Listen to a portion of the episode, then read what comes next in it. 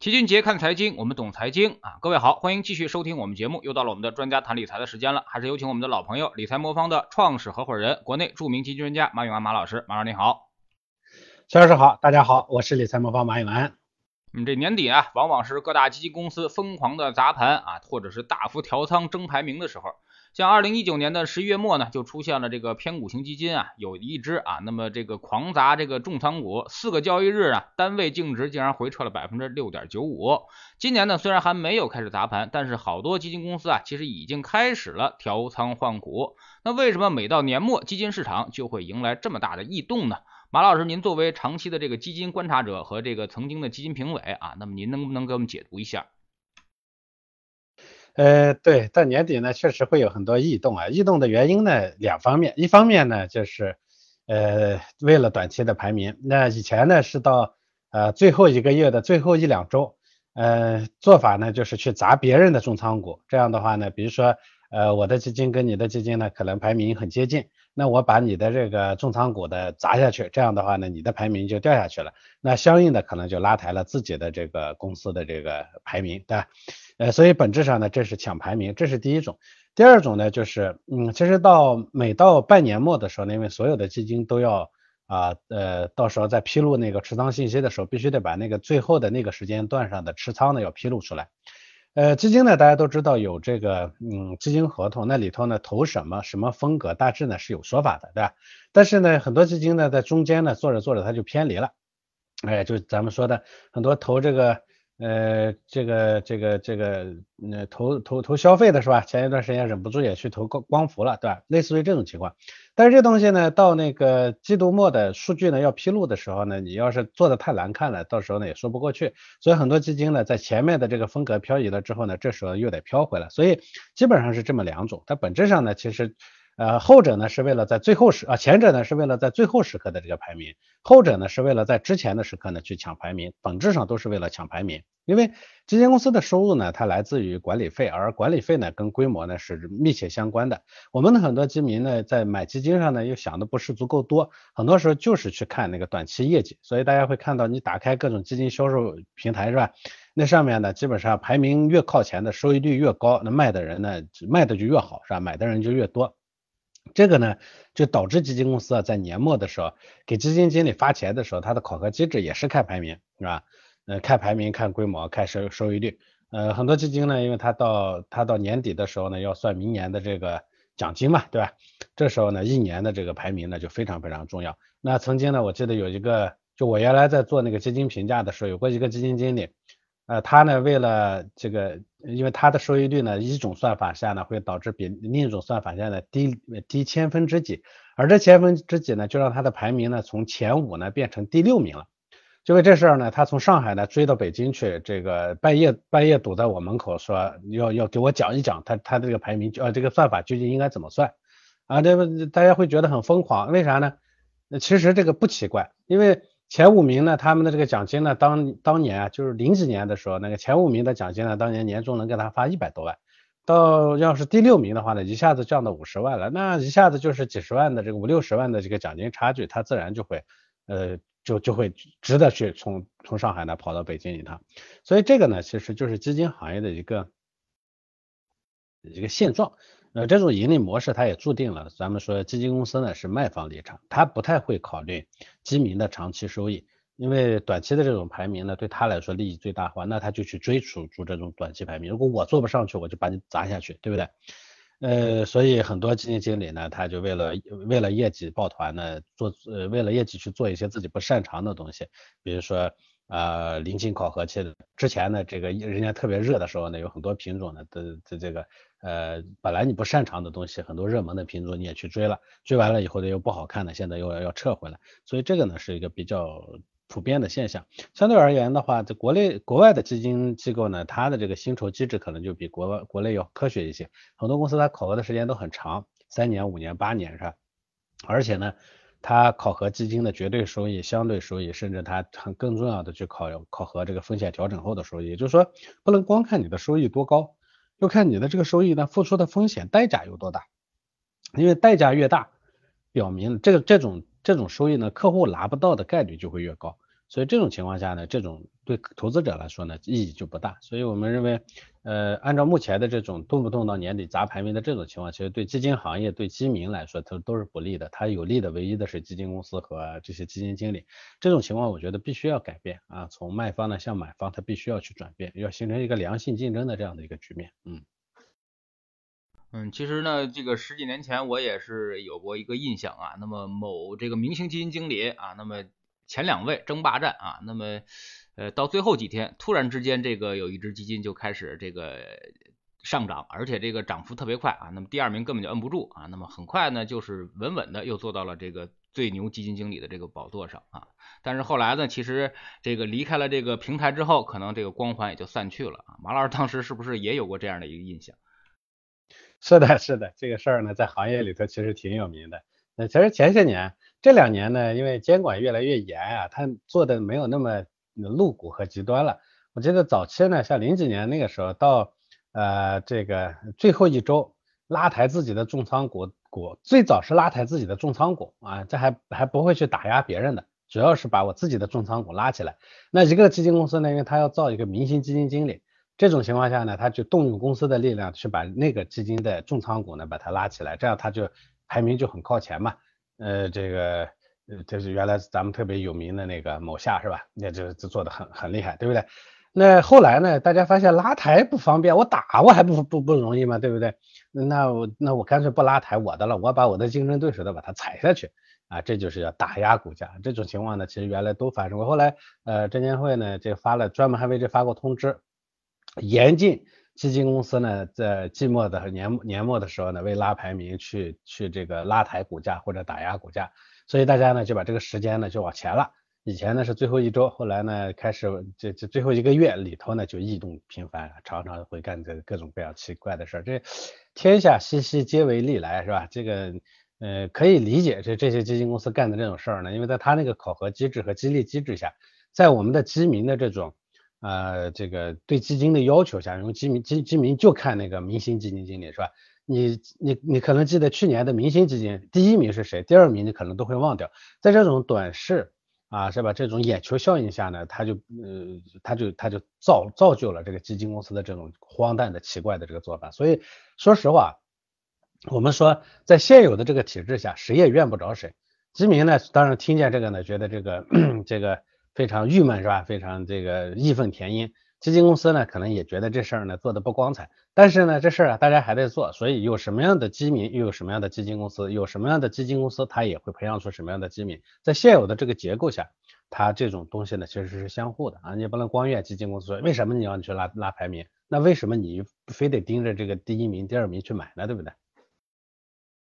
这种行为会给基民带来什么影响呢？啊，那么看排名，看这个涨幅啊，那其实这是我们现在最为常见的一个动作，特别是在现在有了互联网之后啊，那么打开各大基金平台，基本上刷到的都是涨幅。是，其实这个东东西呢，最终啊，我说了，得利的当然是基金公司，因为排名打上去，明星基金经理挂出来，你看每年呢，这个市场稍微好一点，各个基金公司就挂着这个基明星基金经理的名字开始。发爆款对不对？一发爆款呢，大家疯狂的上去买。你看，我看最近的这个市面上传言在特别广的说，这个咱们的一个特别有名的呃基金经理、基金公司发他的第三只产品还没发呢，啊，这个呃一百亿的规模的这个基金已经超募到了上千亿。这这大家都认这个明星基金经理，你怎么办呢？所以基金公司呢，他当然通过这个方式呢，他能赚到最大的利益，对吧？但是对基民来说呢，那肯定是个伤害，对吧？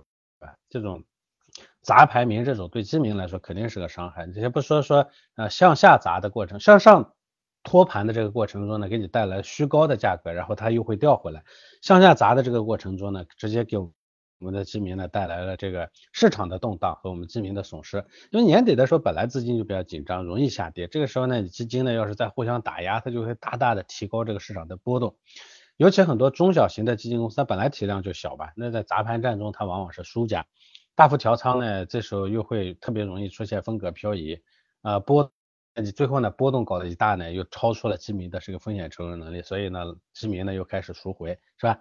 呃，所以它这个过程中呢，其实最终呢是市场是输的，对市场是不好的，对基民来说是不好的，对基金公司来说呢。反正短期里头看起来它也是它它也是好的。呃，所以这个做法其实它完全就是逼着基金公司基基金经理放弃了这个理财的本能，他就是不是把那个给投投资者赚到钱当做目标，而就是把那个排名当做目标，因为大家看排名收益嘛，对不对？你又不看后面的这个风险，对吧？那我把只要把风险放到足够大，我赌只要能赌赢了，我最终呢就能就能丰盛，对不对？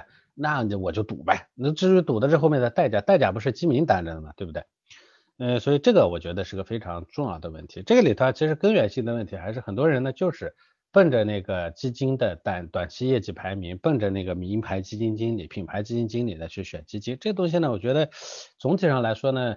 其实我们这些年也一直讲说，这不是个科学的方式，这个方式不对，不好。但是我们的基基民呢，好像他就爱吃这一套。呃，我们之前做过一个统计啊，就是你如果说呃就奔着过去的这这明星基金经理买啊，前一年你把前一年的排名前十的这个基金买进去，然后呢持有到下一年到年底的时候再换成下一年呃下一个排名前十的这个基金，这种操作呢，最终它的收益率是远远跑输啊平均值的。就说明这些基金经理头一年跑好了，第二年跑输的概率很大的。但是这架不住投资者呢，他就会这么去干。所以我觉得基金经理啊，对我们还是要对他有个正确的认识，不能对他有过高的期望。当然，私募基金里头呢，基金经理的价值很大；公募基金经理里头呢，很多公募啊，其实它的管理流程很规范。这个基金经理没有大家想象中那么有价值，不必非得盯着一个啊这个经理，不必非得盯着一个。啊，头部的基金去买啊，就如果说大家破除这种心理上的魔障的话，行业里头自然就不会干这种事儿了，对吧？嗯，那么会有什么迹象啊？说这个基金开始大幅砸盘了，或者基金开始互相调仓、互相这个对砍了啊？那么会出现一个什么样的迹象呢？那么现在我们这个行情也是这个天上一脚地上一脚啊，那么基本上是轮转的非常快啊。那么这个现在呃，能不能说明现在已经开始了？呃，当然，这个市场的波动呢，不能完全说跟这个基金公司互相砸盘有关系啊。因为到年底前后呢，市场本身呢就比较波动。波动的原因呢，是因为嗯，反正年底前后大家呢这个人人心呢有些有些就基呃各种信息也没有，各种政策也不会大不会出来，对吧？所以它属于一个空白的动荡呃这个空空档期。空档期呢，再加上目前呢很多对明年的这个政策呢还有不确定，所以这个时候呢，其实市场本身它就处于一个观望和犹豫期。观望和犹豫的时候呢，市场它自然就会动荡，这本身它是是这个时间点上。呃，但是基金的这个砸盘呢，可能只是里头的一个要素。具体其实肖老师问说，这个什么时候你就会看到砸盘？这个迹象其实非常明显，就是说排在中中中等或者靠后的这些基金砸盘是没有意义的，对吧？所以一般砸盘呢，都发生在排名比较靠前的这些里头啊。这个因为在这里头呢，排名往前靠呢，它明年就是就有个可以拿出去卖的一个品牌嘛，对吧？所以呢，大家可以去看一看，说呃这些头部的基金呢，你去搜一搜，看他们的持有的重仓股啊。这个如果他们持有的这些重仓股呢，开始价格大起大落了，那就说明这行业里头一定有人在砸他的这个重仓股。那谁在砸呢？呃，排在他前后的那些基金肯定脱不了干系。咱们这个嗯。呃，侦侦探一般说一个什么话呢？说如果找不到凶手是谁，那谁得利最大的，谁就是嫌疑最大，对不对？所以你们去看一看，这样就能就能猜得出来。这个事情呢，其实很好玩，也不难啊。嗯，其实很多明星基金啊，现在受吹捧啊，大部分原因在于大部分基民是不成熟的啊。虽然这个呃你们啊宣称是这个买方立场，也能够长期稳定获得收益，但是呢，对于基民来说，吸引力确实没有这个收益率的这个冠军啊，这个吸引力更大。那么马老师您怎么看待这个问题啊？我觉得这个世界上永远都是有两种人，一种人呢是慢慢干活的，一种人呢是靠噱头赚钱的。我觉得这两种人呢，呃。不能说谁对谁错，就看你的目标是什么。我们这种模式呢，因为它它没什么特别的那种噱头，因为我的年化收益率本身就就不高啊，这很稳，但是不高。跌下去的时候呢，反正也跌不下去，涨起来也不会特别快。像去年，我跟很多投资者说过，我们去年那么好的市场里头，平均收益率也只有七点八，对吧？但是今年呢，这市场这个这么动荡，我收益率也也也也百分之十一左右了，所以。就是好的年份里头，它好不到哪儿去；差的年份，它也不会很差啊。只要有点机会，我就能挣到钱。就这种模式呢，它本身就是属于做事儿的模式，它没办法像那个，所以我去砸出一个砸出一个这个第一名来，对吧？因为资本市场特别公平，公平在哪里？你想做第一名，你后面一定付出了很大的代价。这个代价呢，你投资者呢看到人家做做第一名的时候，你光看到人家头上的光环了，你没看到那人那后面的代价。后面的代价是啥？就是过高的风险。而那个风险是谁担着呢？那不是基金经理担着，那投资基金经理把风险放的特别大，最后通过博风险挣赢了，挣到了那个投名，投名的好处全都基金经理拿走了，基金公司拿走了。但是那个中间的起起伏伏，这个大的波动，那个东西呢，是我们投资者担着的。投资者会说，哎，没关系啊，我担着，我最终呢，我只要能挣到那个钱不就行了吧，对不对？问题是呢，风险那个东西，它之所以叫风险，那就不是凭空而来的，它不是没坏处的。坏处在哪里？就是你根本就拿不住，是吧？我前天看看那个有一个统计数据啊，说基金啊，这个公募基金呢，在过去的呃十五年还是二十年里头，大概呃收益率的平均下来也也十几倍了，将近十一倍。那么，但是这个这十一倍的基金的收益率后面呢，基民的总的收益呢，大概只有百分之八点几，百分之八点几啊，这还是说总的收益啊收益率。那么这收益率里头呢，其实真正拿到了的人呢，那这么多年下来，大概也不到三成。那就是这就就算是十一的收，人家基金的收益率是百分之十一，呃是十一倍，而我们的基民呢，一共从里头抠走了百分之八，就这么多年，基本上就算是没挣钱。嗯，然后呢，这个最后的这少数挣的这点钱呢，还分配极极度不不均。那为啥极度不均呢？那就是因为风险太大了，你根本待不住，大部分人在里头搏来搏去呢，最终就玩了个游戏。今天啊，呃，我我我接了一个我们的投资者在微微博上给我发的私信，他也讲到说，嗯，他自己主要是做基金的，他说呢，因为我的收益率不高嘛，嗯，他说哎太不刺激了，他心里头很很难以接受，所以他自己做了几个组合，这个组合呢，去年呢他挣了，去年他的收益率呢挣了百分之二十多，前年他的收益率也挣了百分之二十多。今年呢，他组合的收益率挣了百分之八，然后他说安吉理财魔方速度太慢了，我接受不了，我就喜欢赚快钱，而且你看，我说这个快钱这东西后面有代价，他说哪有代价？我过去几年年年都能挣到这个钱，这其实过去两年的这种市场的上涨，给我们很多人带来一种虚幻的呃虚幻的感受，就觉得这个资本市场钱实在太好赚了，你们怎么能那么慢？你也不想一想，这个市场上我们这种这么。这么这么多的专业的人员都兢兢业业的在干活，他为什么我们还挣不到那个钱，而你赚赚赚到了？你没想过后面的后面的原因吗？那个钱有多快的赚到，一定会有多快的丢掉。这个投资人因为他组合做的还不错，今年他还是挣钱的。我们其实去年年底前后，我跟很多投资者我说，你前面靠运气赚到的基金基金的钱，千万都把它转成那个组合，但是他们不听。到今年今年的时候，所以今年整个资本市场、整个基金市场，我估计有四成以上的投资人能挣到钱，就非常非常不错了。估计六七成的人也呃呃仍然是赔钱的。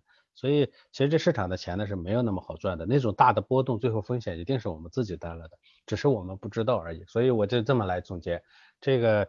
基金呢，人家呃功成名就，但是后面的这个叫一将功成万骨枯的那个万枯的万骨呢，都是我们投基民自己啊。所以追明星基金经理，你就是拿自己的钱，拿自己的家底儿在追星。当年呢，您也是做过很多年的金牛奖的评委啊。那么当年你们评选基金和现在这个挑选基金啊是一回事吗？呃，其实完全不一样，因为金牛奖呢，它是一个对过去的业绩进行评价的这么一个奖项，所以你可以说说得了金牛奖的基金一定是在之前做的很好，这个是没问题的。呃，所以它的主要的评价就是过去的收益以及过去的风险，我们叫风险评风险那个呃调整的收益，就是你付出了多大的风险，你得到了多大的收益，这个收益除以风险以后，单每一风险的情况，每一单位风险的情况，你挣到了多少钱？这是我们的一个金牛奖的评价标准。那我也反复的讲，金牛奖只是对过去的一个表彰，就说你过去确实做的不错。但我也反复的讲，我们做投资是投明天，过去的业绩跟未来的业绩之间基本上没什么关系。而且呢，往往会发现呢，过去业去年业绩好的，明年业绩呃差的概率反而更会更大。所以呢，金牛奖从来它不是一个投用来指导投资的奖项，投资只能另辟蹊径。我们现在的做法是什么呢？因为我现在呢，我也说了，你简单的看业绩这不这不现实嘛，又又不持续嘛，那怎么办呢？我的做法呢，就是业绩虽然不持续，但是呢，基金它适合做什么环境，相对是比较稳固的。为啥业绩不持续呢？就是因为基金经理他擅长做的行情，嗯，基本上就那么一些品种领域，就那么一些。但这个市场呢，它的风格天天在变。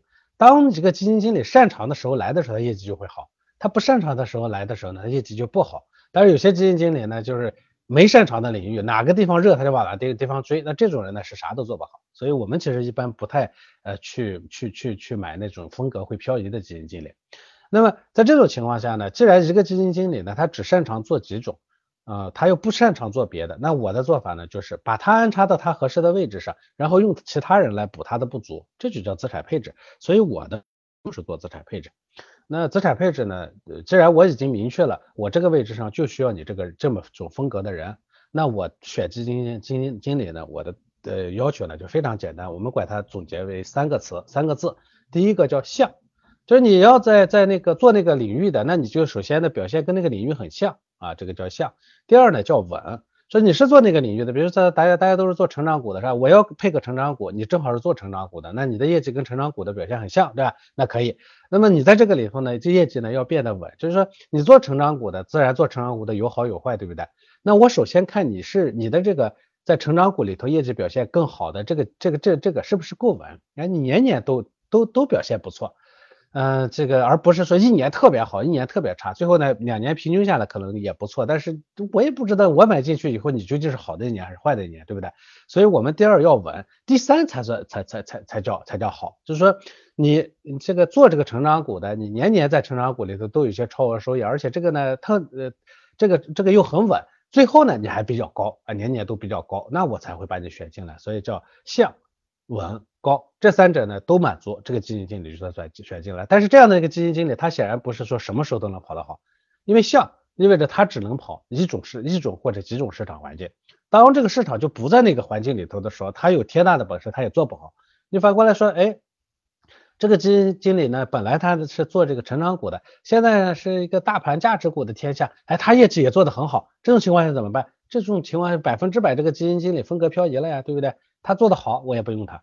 那你说做得好，为啥不用他？他这次冲过来有可能是因为侥幸，下次他还会侥幸吗？通常情况下，离开自己熟悉的地盘，跑到别人的地盘上去打游击的，偷一把是可以的，但是大半的结果最后都是被别人干死，对不对？所以这种情况下呢，我们是，我们是不选择的。因为我这看这跟我前面的金牛奖那个评选完全不一样了，就嗯。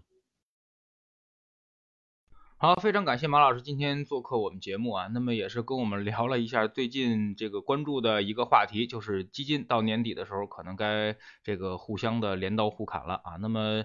呃，在这个争抢排名的过程当中呢，市场一定会出现一个大幅的波动啊。但是呢，其实投资者不用太过于这个焦虑啊。那么因为每年都这样啊，那么在年底的时候反而会出现一定的机会啊。其实呢，我们还是比较看好明年整个行情的，包括现在经济基本上复苏啊。那么明年这个在经济刺激的政策下啊，那么未来可能会有一个不错的一个行情啊。今年我们只要守住了，那么明年啊。应该行情不会差到哪去，非常感谢马老师，再见。好的，再见。